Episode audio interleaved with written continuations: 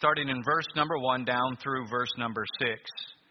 And the end of the Sabbath, as it began to, to dawn toward the first day of the week, came Mary Magdalene and the other Mary to see the sepulchre. And behold, there was a great earthquake, for the angel of the Lord descended from heaven and came and rolled back the stone from the door and sat upon it. His countenance was like lightning, and his raiment white as snow. We can relate to that today, this morning, can we not? And for fear of him, the keepers did shake and became as dead men. And the angel answered and said unto the women, Fear not ye, for I know that ye seek Jesus, which was crucified. He is not here, for he is risen, as he said. Come, see the place where the Lord lay. Let's go ahead and pray.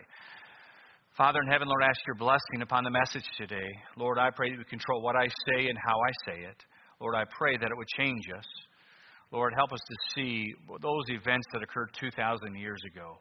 Lord, the importance of the resurrection. Lord, to see what it is that we have in Christ. Lord, I pray that your word would be clear. Lord, that there would be nothing that I would do that would hinder it. But Lord, please bless and work. Lord, I pray if there's anyone here who has never truly been converted, Lord, I pray for that conviction and that drawing, that even this morning they would repent and place their faith in the Lord Jesus Christ. Again, Lord, I love you, and I pray and ask all this in Christ's name. Amen. This day represents certainly the most important day, really, in the history of the world, and of course, to Christianity the resurrection of the day, uh, the resurrection of the Lord Jesus Christ. It is the greatest historic event. It is uh, uh in the world is this day. It is the reason why our faith is not in vain. It is the reason, as I mentioned this morning, that we are right in our faith. It is the reason why we go to church on Sunday. It is the Lord's day. It is our hope, and it is the hope of the world. Even though today it's so far removed from it, in a nation that is so now far removed from God, they fail to see the importance of the death, burial, and resurrection of the Lord Jesus Christ. Why is this day so important? Well, there was a man 2,000 years ago that lived on this earth that was claiming to be the Son of God, made himself equal with God, letting others know that he was, in fact, the Creator God Himself. He did works that no one really had ever seen before in the history of the world. Understand when miracles occur in the Bible, even in the Old Testament, we read them together inside of a year's time frame or inside of two or three months, and we think they happened just all the time. That's not the case at all. But when Christ came, when Christ was on the earth, when Jesus was on the earth, it was unlike any, anything anyone had ever seen before. Here was a man again claiming to be the Son of God, God Himself. He would enter into a village, heal all the sick that were present. He gave the blind their sight. The deaf could hear. Those with crippled limbs who had never walked could all of a sudden walk. Three different occasions he raised people from the dead. On top of all this, when he spoke, it was unlike any other man. When he spoke, the Bible describes it in, in words that are, uh, that are almost, it's hard to put into words. It uses the phrase as one having authority. What it means by that is that when he spoke, he spoke from a position of power or as if he is the author. He spoke with such wisdom and truth, there was no ability to argue with him. Even Pilate, I'm going to look more at him when we get into the message today. As I was studying this for this message this week, uh, it's not in my message, but he actually uh, wrote a document that is, is still exists today about his meeting with Christ back to the Roman government. Basically, what it says, he, he's never met anybody like that. So you have this man claiming to be the Son of God who is forgiving sins, healing people, controlling nature, raising the dead, speaking unlike any other man. But there remains one crucial issue death. Death. Now we know the very purpose that he came to this earth was to die.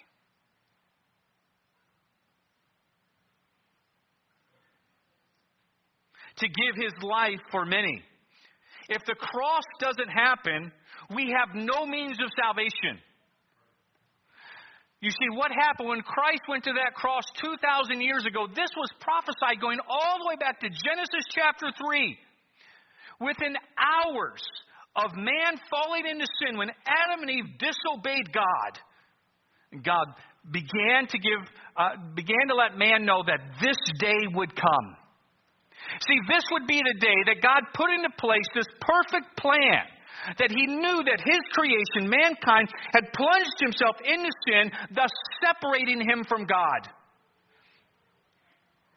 People like to think that God can just say, it's okay. It's all right. No, I'm not going to worry about that. That's not possible. God is holy and He is just.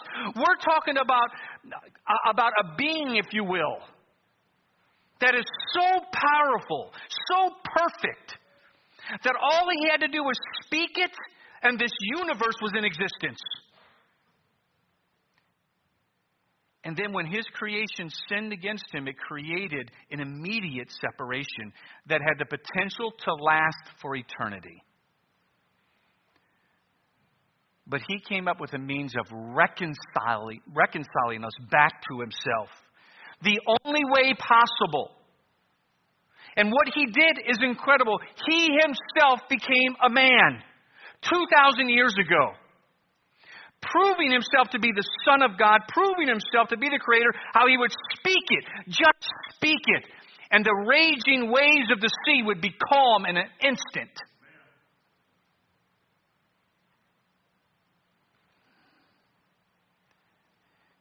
The whole reason he came was so that he can go to that cross because in that moment in time, in that historic event, what was taking place is that was God Almighty the Father placing upon his Son all of our transgressions. What he was doing was this.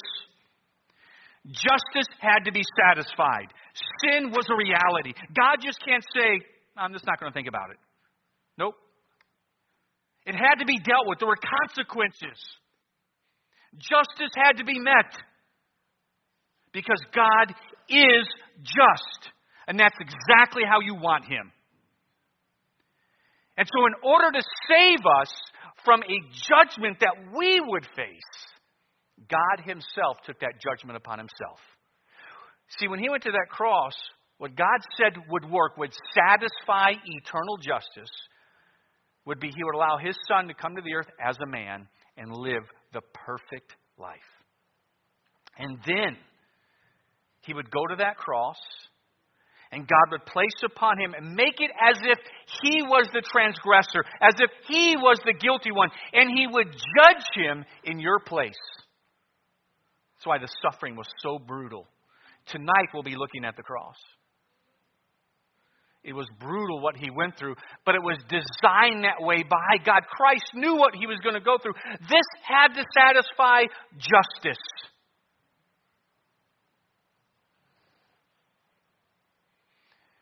But if he stays dead, understand this.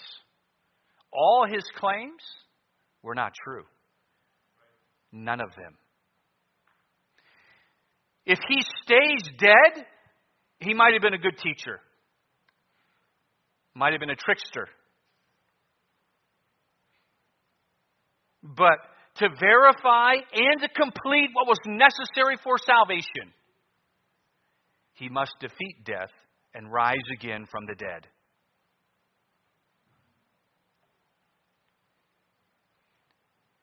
He worked on the earth for those three years, proving that he was, in fact, the Messiah, proving, in fact, that he was the Son of God, showing this to be true, going to the cross to be that substitutionary death to take your place in judgment.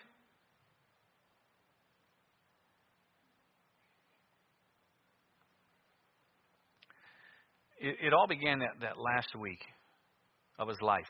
He knew it was coming. Let me jump ahead. I was going to go to that, so let me jump ahead a little bit. Let's jump to that Wednesday night. Tonight, by the way, if you'll come tonight, I will be uh, going over why I believe strongly to be true, without a doubt, that he was crucified on a Thursday. Wednesday night is a Passover. They're having the Passover meal, which they could partake after that evening. Christ does it that evening with his disciples and then they head out to the garden. All the disciples know there's just something different about Jesus in this moment. He goes apart and he's praying. Such fervency. He sweats drops of blood. They're all witnessing this. It's late at night. He's tired. It's been a long week, really. This whole week has been a long week for him. The, the other two days, he'd been preaching in the temple. And then here comes the guards to arrest him. He's arrested, taken in for this mock trial.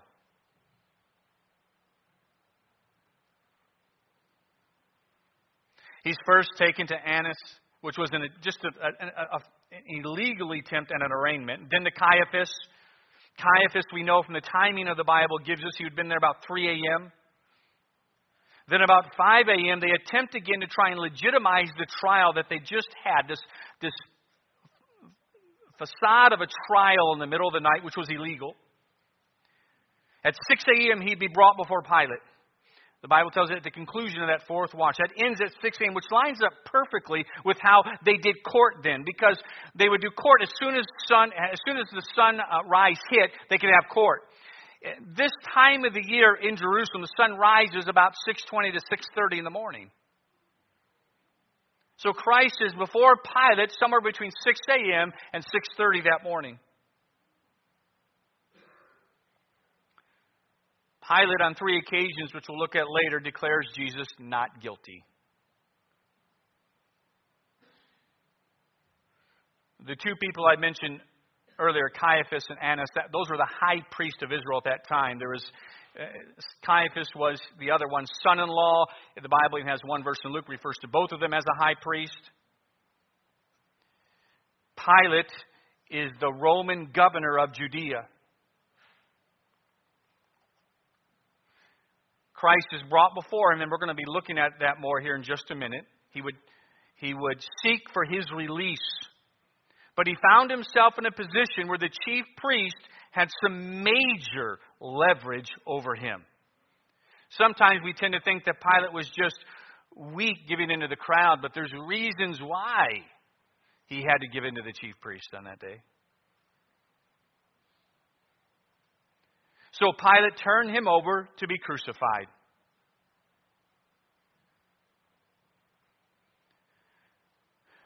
By Thursday afternoon, the Son of God would be dead. He would finally cry out, It is finished.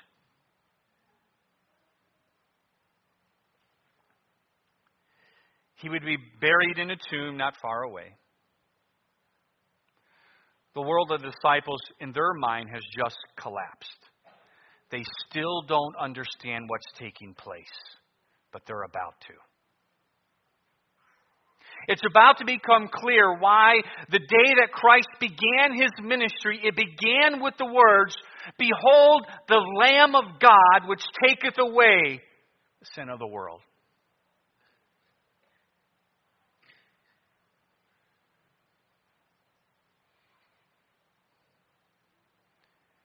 It's early Sunday morning. Mary Magdalene and the other Mary, they're heading to the tomb.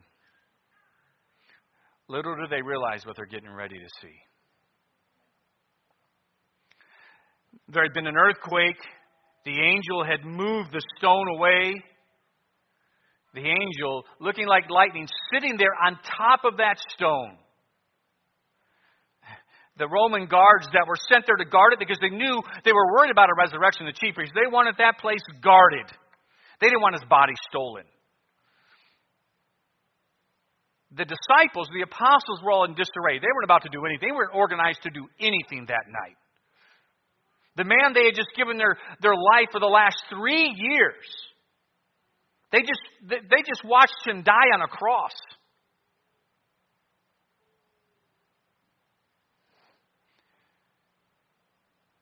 But the two Marys head there.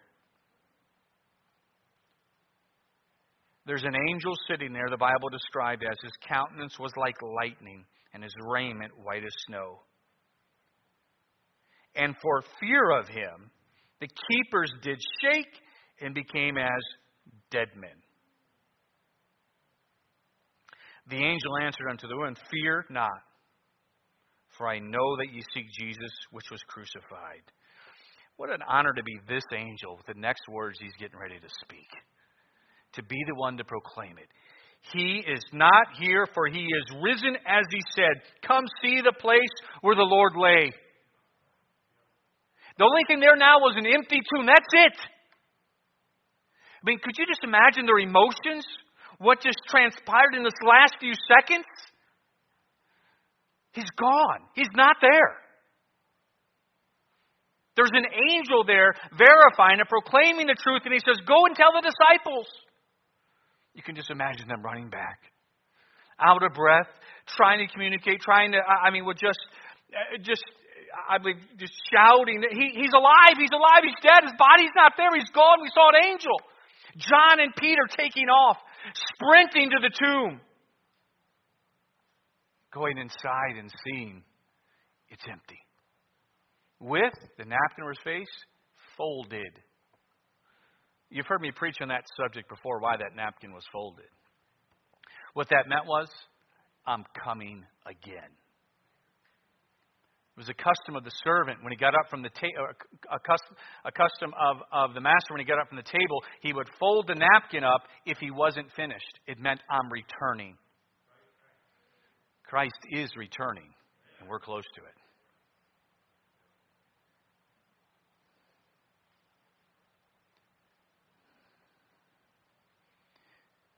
It is his resurrection that in fact proved that Christ is the way, the truth, and the life. It is the fact that he defeated death and rose again from the dead that verifies the validity and the truth of Christianity. Truth is what it's all about. When we look back at the trial that had taken place, Pilate asked two of the most important questions any person could ever ask. There are two questions that you too must ask and get an answer for.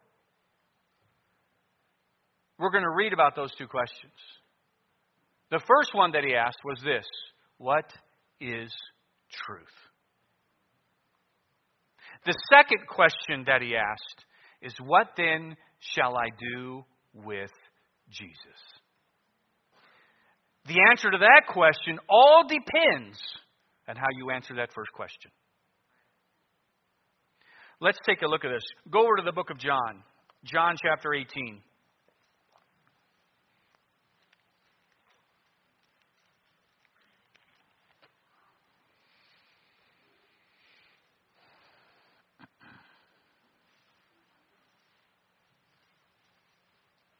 This is when the trial is beginning. He's led from uh, Caiaphas' house unto Pilate. Then, verse 28 says, Then they led Jesus from Caiaphas unto the hall of judgment, and it was early, and they themselves went not into the judgment hall, lest they should be defiled, but that they might eat the Passover. Pilate then went unto them and said, What accusation bring ye against this man? They answered and said unto him, If he were not a malefactor, we would not have delivered him up unto thee. Now, keep this in mind. There's almost mocking Pilate at this point. The truth is, they really don't have any charges. Even in their own trial, he's declared innocent.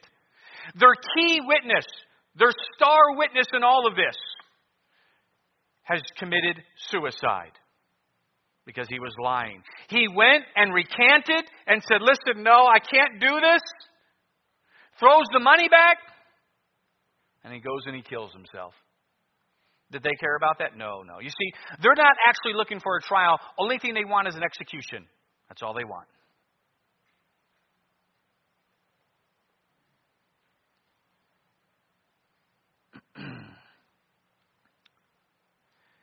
they would, and in, in, the other gospel, they do come up with, after they make that statement, Pilate wants charges. They give him three. Pilate will focus just on one of the three. One was he didn't pay taxes, which he did.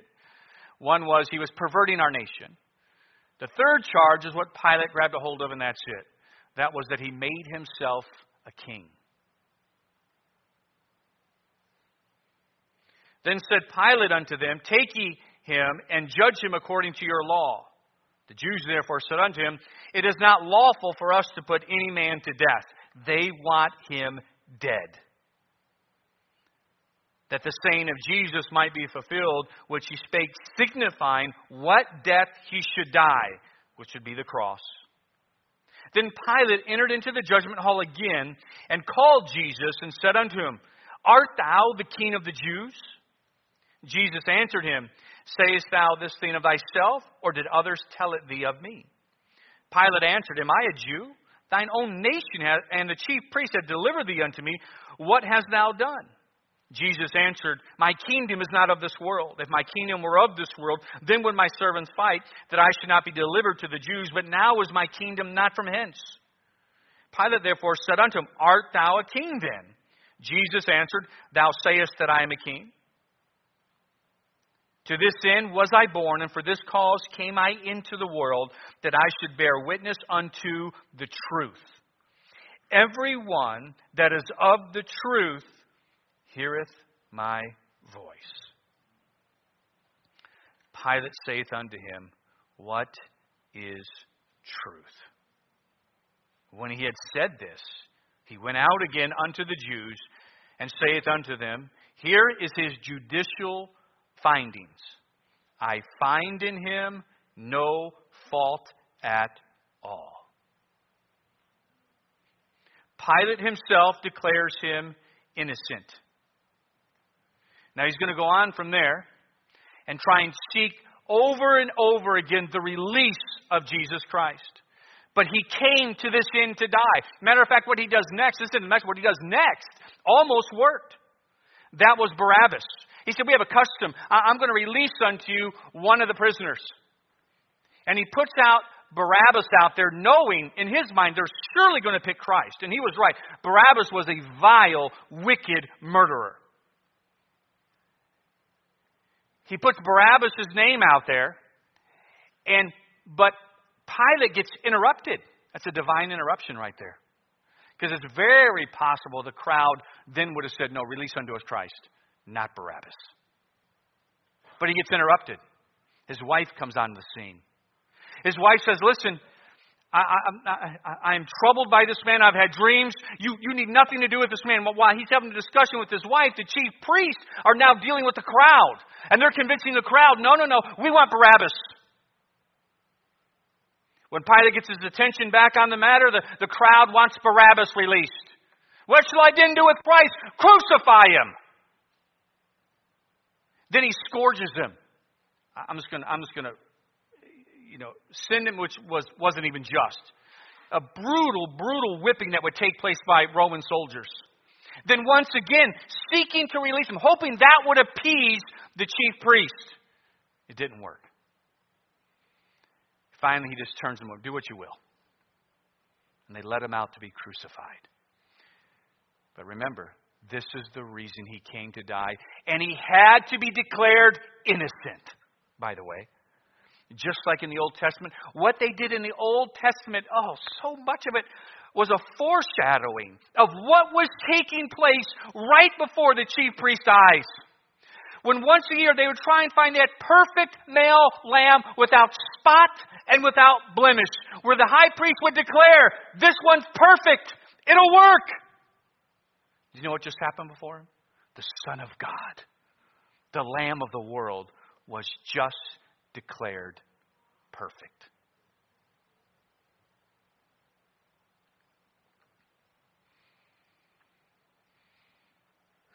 Again, Pilate sought for his release on several occasions.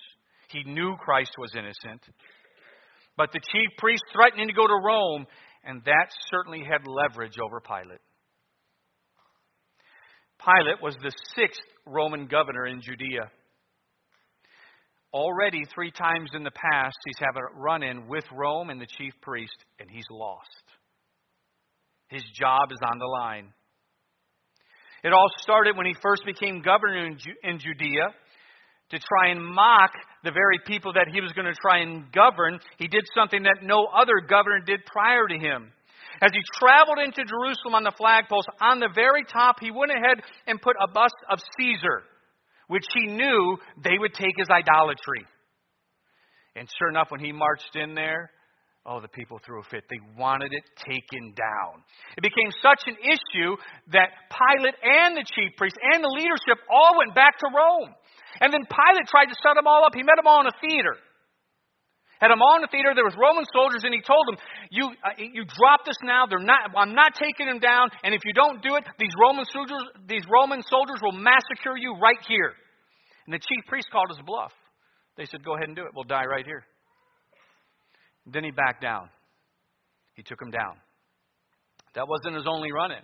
There's another one, and Josephus writes about this run in with the, with, he had a, an aqueduct, aqueduct system that was built in Jerusalem that Pilate had built.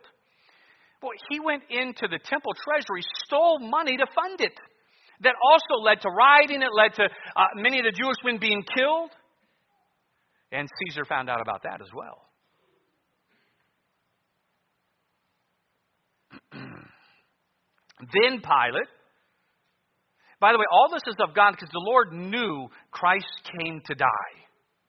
He knew somehow he had to have the Son of God stand before the governor of the region, declared innocent and yet crucified. Incredible, isn't it? And so all these events are being orchestrated in the sovereignty of God to come to that moment because that is the most important moment in human history he had shields put on that also with the images that were on there represented idolatry. And once again, the leaders threw a fit, had to go to Rome, and Caesar told Pilate, get rid of them. And there's no doubt by this time Caesar had enough of Pilate. So now here he is, and the chief priests, when they want Christ crucified, and he knows this man's innocent, they let him know, um, you will do this, or we're going back to Caesar. They had leverage. Christ, in our text, told Pilate why he's here. He said, Listen, I am not here to bring armies to overthrow. I'm not here to subdue nations with force. I'm here to show men truth.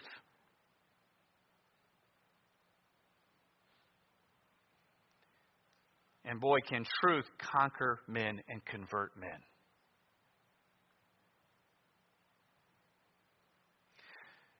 When he hears Christ's words, Pilate then asks that question What is truth?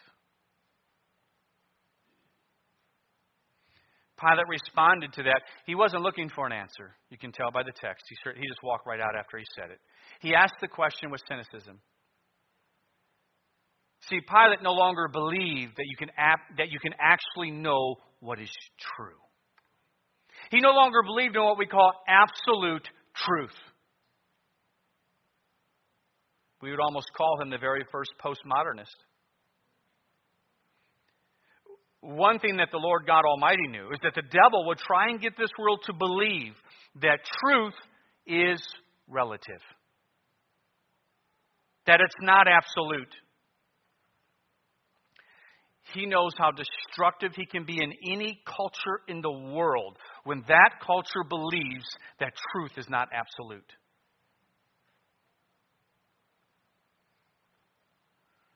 Why Christ is coming to show no, truth is absolute to show men what life is all about, to show men they don't have to live groping in darkness in this evil world trying to figure all this out. They can have understanding, they can see the true purpose of why they're here. There is great danger when you do not know truth or believe it, or believe it's not possible to know truth, to see it as relative. Pilate's view of truth would lead to his own death. Pilate would have another run ins with the Jews shortly after this. They would once again go to Caesar, and Pilate would be removed from his position. When he's removed from position, he was back in Rome for a short time, and then he went off to France. Two years from his removal, he would take his own life. He would commit suicide. Eusebius writes of this, quoting sources. Now, the common source, I grew up Catholic. There's a usually, if you hear this words coming out of the Catholic Church, this is traditional belief. It's made up. And that was that no, Pilate went back to Rome, converted him and his wife, and lived happily ever after in France. When historical documents that talk about his life say no, that never happened. The man committed suicide.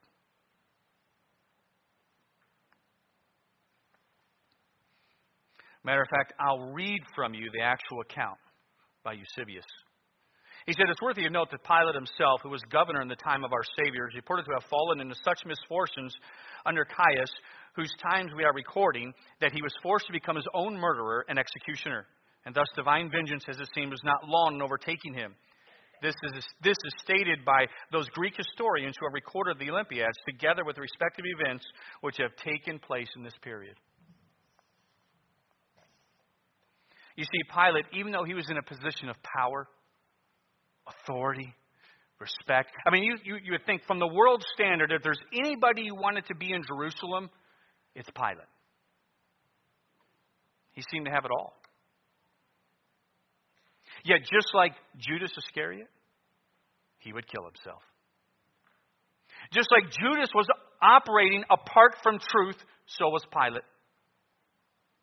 Pilate would have thought life was about his position, his power. When he lost that, he felt humiliated and hopeless, and despair set in. He was living his life apart from truth. His purpose in life was about worldly power, was about maybe fame or money or position. All those things are vain and empty. I'm sure when he was selected to be governor of Judea, he thought, man, I've got it. I've arrived. I've made it. He'd be thrilled. Caesar himself has appointed me governor of one of his key districts. But it's in that position we see as he talks with Christ, he's realizing this is it. This is what it's about.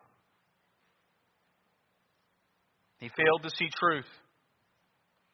He's seen the vanity of it all by the time he meets Christ. He failed to see life was all about God and glorifying Him. I mean, here's Pilate. He's looking at, he's talking to truth, the Lord Jesus Christ, the Son of God. And Pilate knew he was different than any other man he had ever talked with. There was something to this man. He wasn't begging, he wasn't pleading. It was as if when Pilate talked with him, as if he was the one in control and not Pilate. I mean, the way he held himself, how he spoke, to, how he spoke to Pilate. Pilate never seen anything like this. I mean, that's why he's trying to get his release. This man is innocent. This man is innocent. Not only that, the thought had to occur to him. I mean, make no mistake, Pilate already knew who Jesus Christ was. Everybody in Palestine did. Here's how who the historian Josephus put it, who's not a Christian, the miracle worker standing before him. And now he's telling him, My kingdom is not of this world.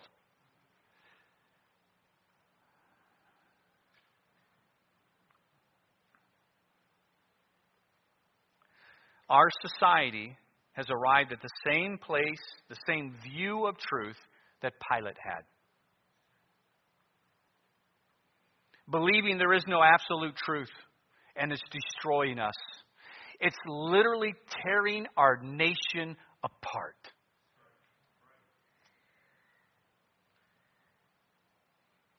Our society now sees truth as relative. In other words, you have your truth, I have my truth, whatever works for you. And it's destroying us.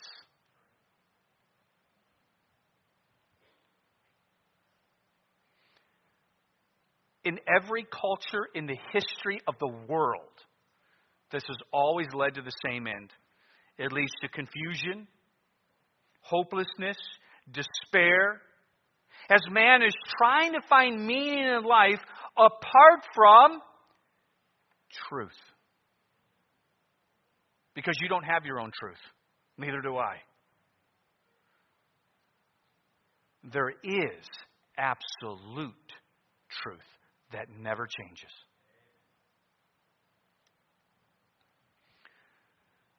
People talk often today why suicide rates are high in different groups. The hot topic of our day right now, which is the epitome of the breakdown of our culture, is transgenderism. And they, they throw up there all the time.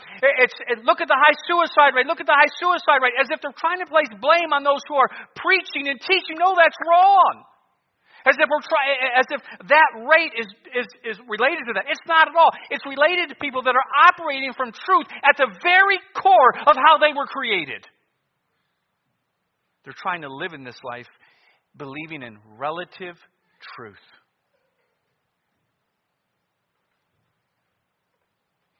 Believing the ultimate deception about who they are.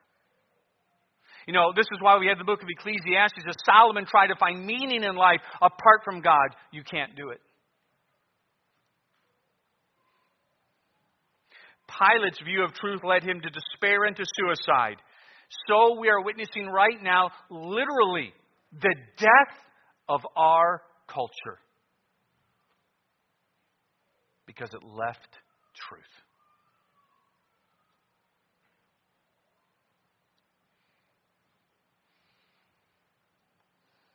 What is changing in our nation has been the belief that devil has tried to get culture after culture after culture to believe that truth is relative. Violence is taking over. Suicides are rising. Addictions are controlling people. Again, without truth, uh, uh, uh, purpose in life becomes whatever purpose people are living for becomes vanity, meaningless. Despair follows.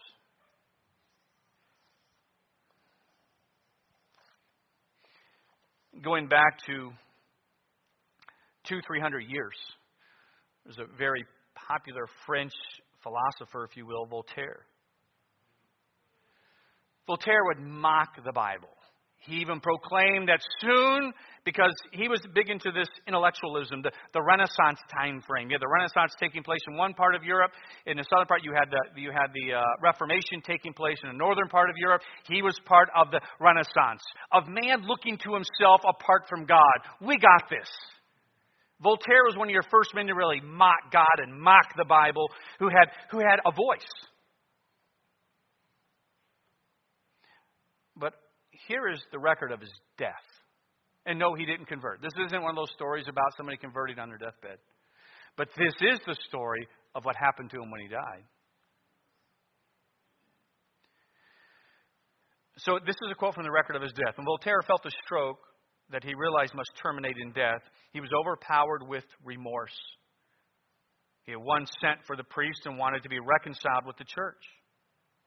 There was no truth there either. His infidel flatterers hastened to his chambers to prevent his recantation, but it was only to witness his suffering and their own. He cursed them to their faces, and as his distress was increased by their presence, he repeatedly and loudly exclaimed, Be gone! It is you that have brought me to my present condition. Leave me, I say, be gone!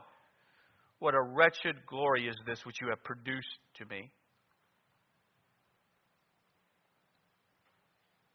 For two months he was tortured with such an agony, led him at times to gnash his teeth in rage against God and man. At other times, he would cry out and plead, O Christ, O Lord Jesus. Thus, turning his face, he would cry out, I must die, abandoned of God and of men. This was that bold man mocking God, died in misery. He operated outside of truth. See, what, what, what our culture thinks is working for them right now, the day will come because it's not true. The day will come where they're going to see when it fails.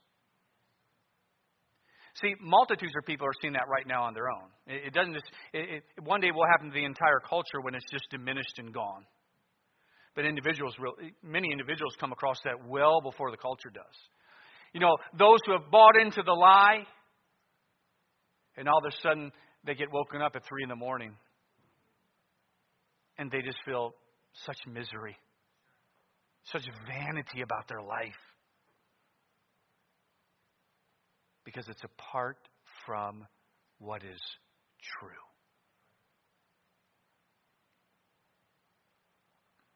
You see, the problem in our culture is not a gun problem. It's not a drug problem. It's not a Democrat problem. It's not a Republican problem. It's not a race problem. It's, it's not a virus.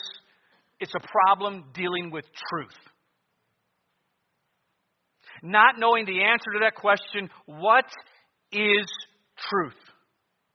Man doesn't want it to be God, we want to be our own.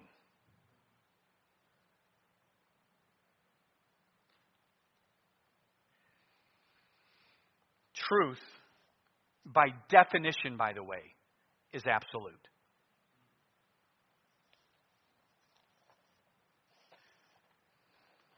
When a culture seeks to remove God and they themselves try and deem what is right and wrong, will always lead to destruction, and it always has in the history of the world.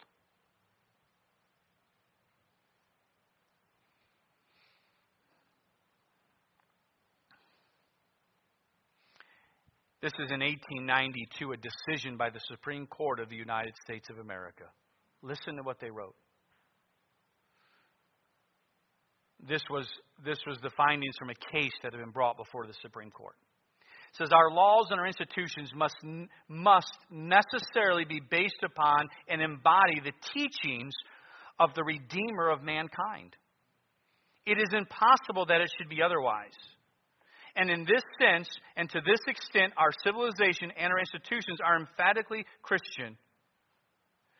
What they were saying was, with what they were dealing with at the time, they understood the importance of having an absolute authority to base it upon. That we just can't choose our own whims. That there's an absolute. That understand this. If there is a God, then there are absolutes. One comes with the other. You can't say, I believe in God, and then deny absolutes. If there is a God, there is absolutes. He is the one who determines it. That's just like right now the confusion in our culture, and, it's, and it just looks absurd even. That's, in the beginning, He created male and female. That's it. That's it. There isn't 27 of them, there isn't 112. There's two. But as long as our culture is no, has left the basis of absolute, there's going to be mass confusion and problems. Because now, somehow, man in our wicked, sinful condition, we're going to determine what's true and what's not. we are so corrupt and vile. You're going to leave that because what we're going to give into, we're not going to give into what's really true. We're going to give into what benefits us. Because we're all corrupt.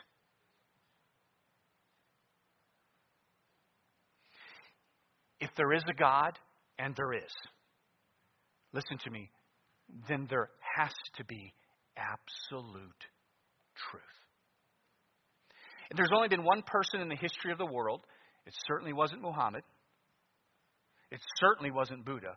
And we could list all the problems right there all day long.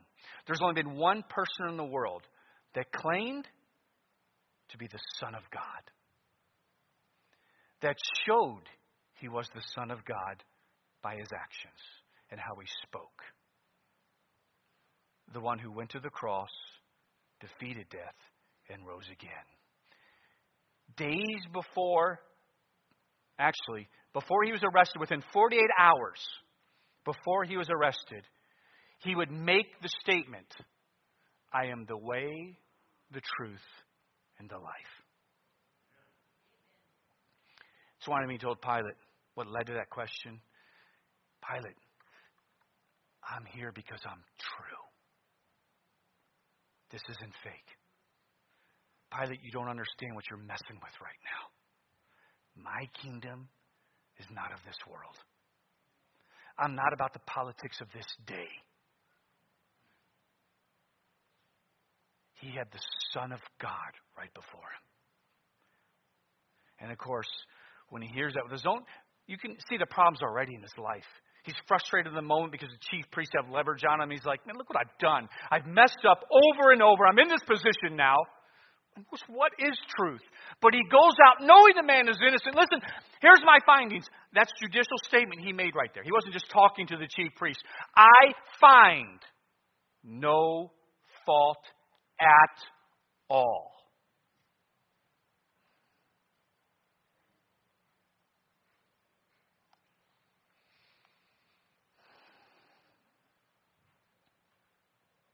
Pilate was facing truth, but he didn't see it.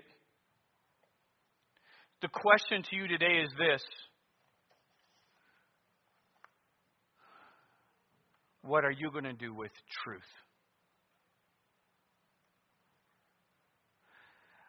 Are you going to follow the ways of this world, which is clearly, if you would just step back objectively and just look at what's taking place?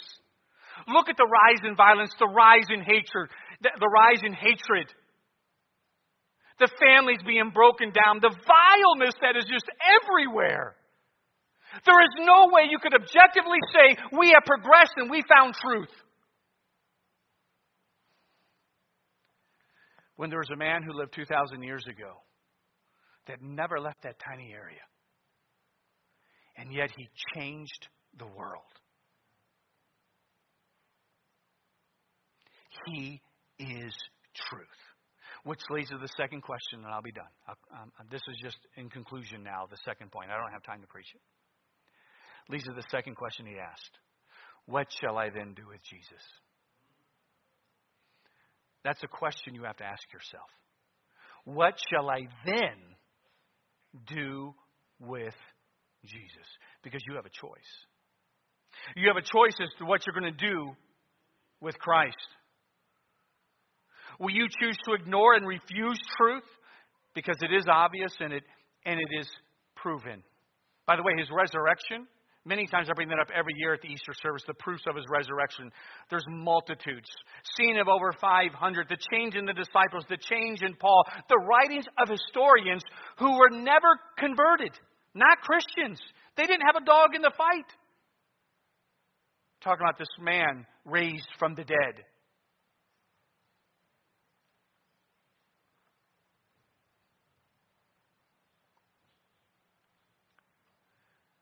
Will you choose to see him as truth and turn to him or ignore it? See, the truth is, you have sinned against the Almighty Creator. That's the truth. You have. The truth is, this is Hebrews 9:27 out of the book of truth. It is appointed man once to die, but after this, the judgment. The truth is, you will stand before Almighty God and He will judge you. That's truth. The truth is, you don't have your own, work, your own thing worked out before Him. It's not true. We know what's going to happen at that judgment day. The Creator told us. When He judges you, it's going to be based upon His law. You've broken it just like I have. He's not going to weigh your good works and your bad works. He's not going to look to see if you got dunked in the tank. He's going to open a book. One's going to be the book of life, which your name would not be in. He's got another book. It's going to be written in there every single time you've broken his law. You're not going to speak, by the way. He's all knowing. You're not going to give, be able to give any mitigating circumstances. He knows why you did it, when you did it, every time you did it. Every time, it's all there, it's all recorded. See, that judgment is just for him to show you here's why this is happening. And then you're going to hear those words Depart from me. And in Revelation 20 and 21, it's clear as a bell. Even though we don't like truth today, because we don't want any truth that's going to offend us. What is wrong with us? Seriously. Just incredible. Think things through. 100% of the people found guilty in the day of judgment, 100% are cast into a lake of fire. This is, but God's not willing that any should perish, but that all should come to repentance. That's why God became a man to save you from that judgment. You see, because he took all your sin upon himself, all your sin. He took all your sin upon himself. Now get this. And he gives you his perfect life. Listen to this verse and I'm done. It says this. 2 Corinthians 5:21 teaches us what happened on that cross. It says, "For he hath made him, God the Father hath made the Son, for he hath made him to be sin for us, who knew no sin, that we might be made the righteousness of God in him." That verse might sound complicated, but it's not. So here's that book with your name on it right here. Follow me. So this is every charge God has against you, and you're 100% guilty. There's no, there's no denying it. There, there's no slick lawyer going to get you off. You're done. It's over with.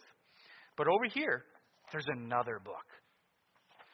On top of this one, though, is the name of the Lord Jesus Christ when God became a man, when he lived as a man. Underneath there is all of his, he's perfect.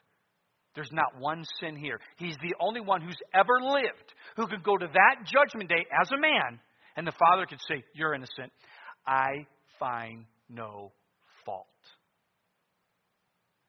But when he went to the cross, it says, For he hath made him to be sin for us, who knew no sin, that we might be made the righteousness of God. When I say that Christ died for you, what you can do is you can take Christ's name right here and remove it and place it over here. Remove your name and place it over here. If that takes place, look at that. Now, underneath his name is all your transgressions. And you know what he did? He satisfied justice. He suffered in your place for you. But get this hell didn't hold him, he is God. He defeated death and rose again the third day. And if your name's over here, what's underneath your name? Perfection. It looks as if you have never sinned, which is God's requirement. God loves you so much that he was willing to suffer your punishment so that he could save you from judgment. That's why that event is the most important event in the history of the world. With heads bowed and eyes closed.